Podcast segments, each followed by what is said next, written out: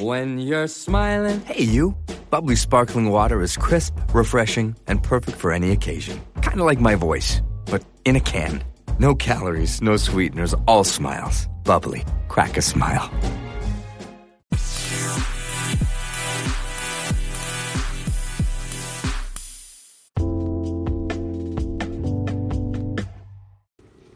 Hello, movie lovers, and welcome to episode 9 of my podcast. This is John Gregorio, as always, as your host for Movie Lovers Unite. And there's a few things that I actually want to touch base on, a couple of things that actually dropped today during what we what I like to call is Nerd Vegas. That's right. Nerd Vegas is San Diego Comic Con. San Diego Comic Con just released up three trailers today. Number one, there was the It Chapter 2 trailer. There was also the Jay and Silent Bob reboot trailer that dropped today.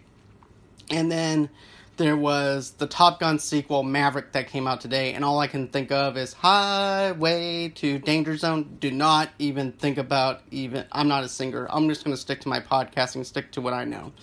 But, anyways, it Chapter 2, the trailer dropped today, and what I have to say is this I really enjoyed the trailer from what I saw. From what I saw, I cannot wait to see see this movie September 6th when it's released. I actually enjoyed it Chapter 1, and I actually thought it was more grounded. I love what they did with the kids. I loved how they actually had to handle the material with from what they have. And not only that, but even I know that they can't put the 1960s into present day. So therefore they would have to change a few things up. They put it into the 80s and it actually worked. Now, 27 years later, these kids are now adults. Now they're actually having to go back and fight this thing again. Now, what I love love from this thing was the fact that Pennywise is back, of course. No, that's no, that's a no-brainer. But the fact is, this thing it looks horrifying. It looks gritty. It looks mean, and no, and I also like the fact that we're getting to see a funhouse in this whole entire thing. A horrifying funhouse that it makes, and he's scaring the life out of these adults. And that's what I love about that is the fact that even the book, yeah, it wasn't made into a funhouse or anything, but you can actually hear when you're reading this book, when Stan gets locked into the, the whole entire source system, you actually hear carnival music going on. And that's a little bit of a tip of the hat to the actual novel itself. And that's actually something I actually liked. And to see this funhouse with glass, the, the glass and everything was perfect it was that, like I said, this is horrifying. This is something that I actually liked. I always like fine houses. I always like going in them. I always have a blast. I never could figure out the angles and everything else, if you will, when it comes to going into the glass house or anything like that. But I actually like going to the glass house and also banging my head a couple of times because hey, I'm clumsy, I'm a klutz. But to see it up inside that thing makes it a whole lot more horrifying than it is. I don't know if they're using the sewer as the funhouse, if they're turning that aspect into it, or if they're actually using the house that they all that the car- the Losers Club all went into with the 2017 movie. But either way it goes, it makes me excited. Then there's also the reunion part where we actually get to see them sitting down at the Chinese restaurant.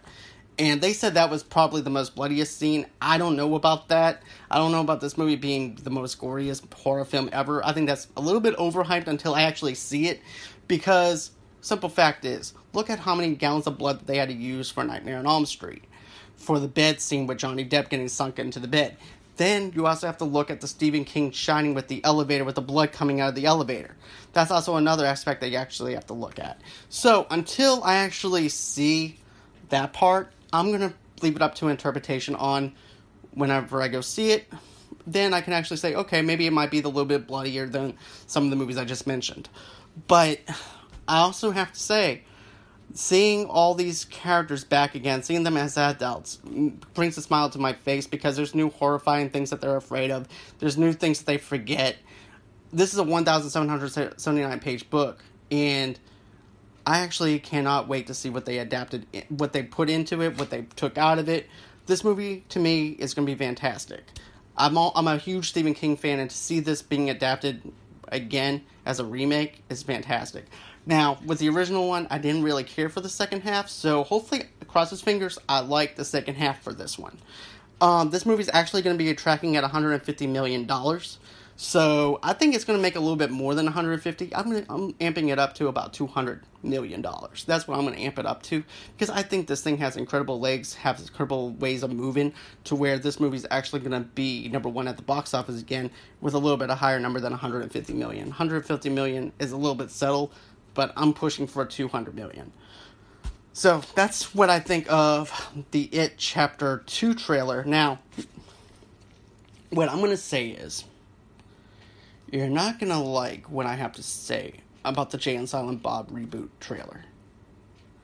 And I like J- I like Jason Mewes. I like Kevin Smith as people. I really do.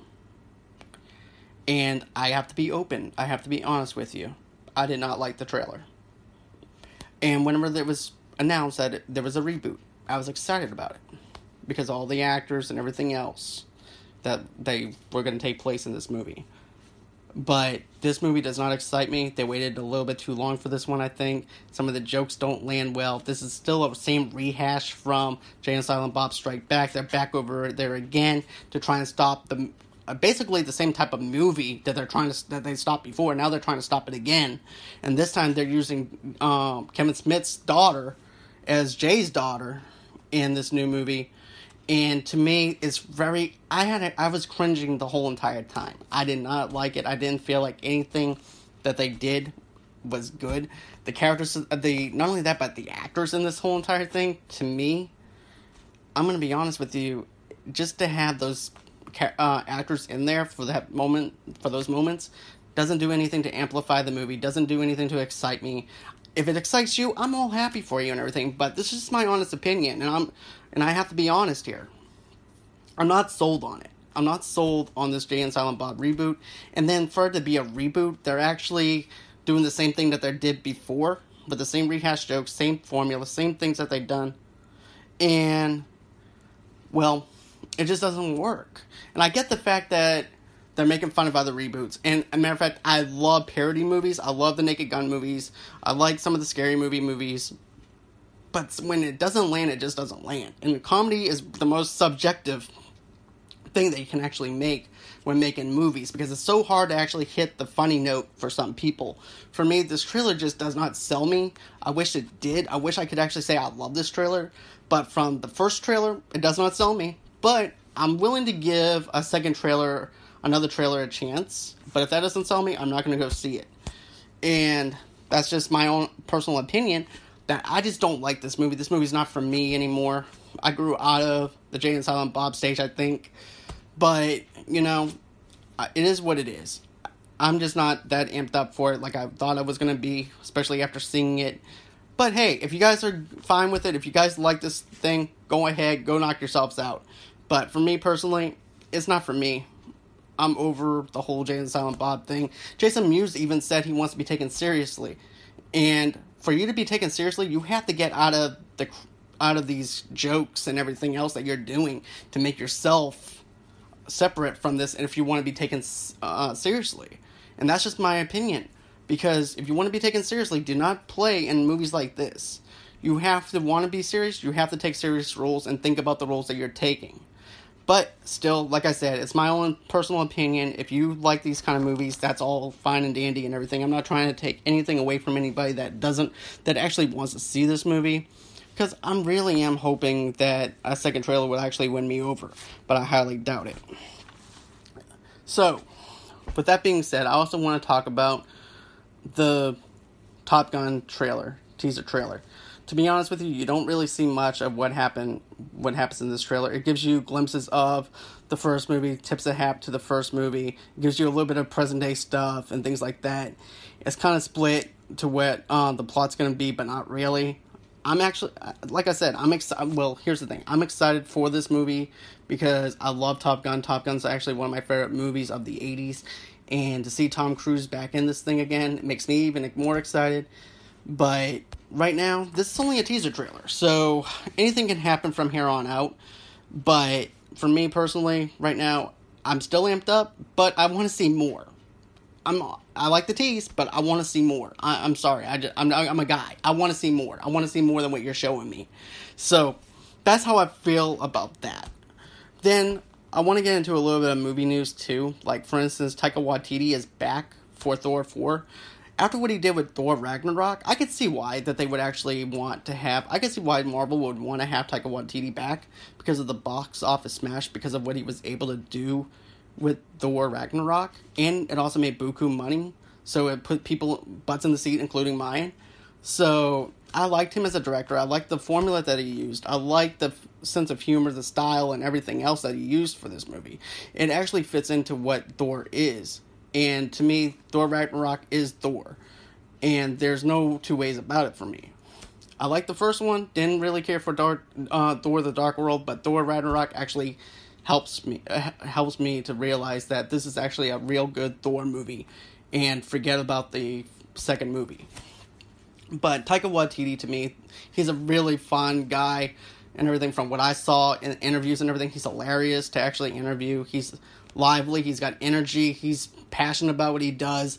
This guy is just phenomenal in my opinion. There's some people that actually don't like Thor Ragnarok, and that's fine too, because I actually know people that don't like it.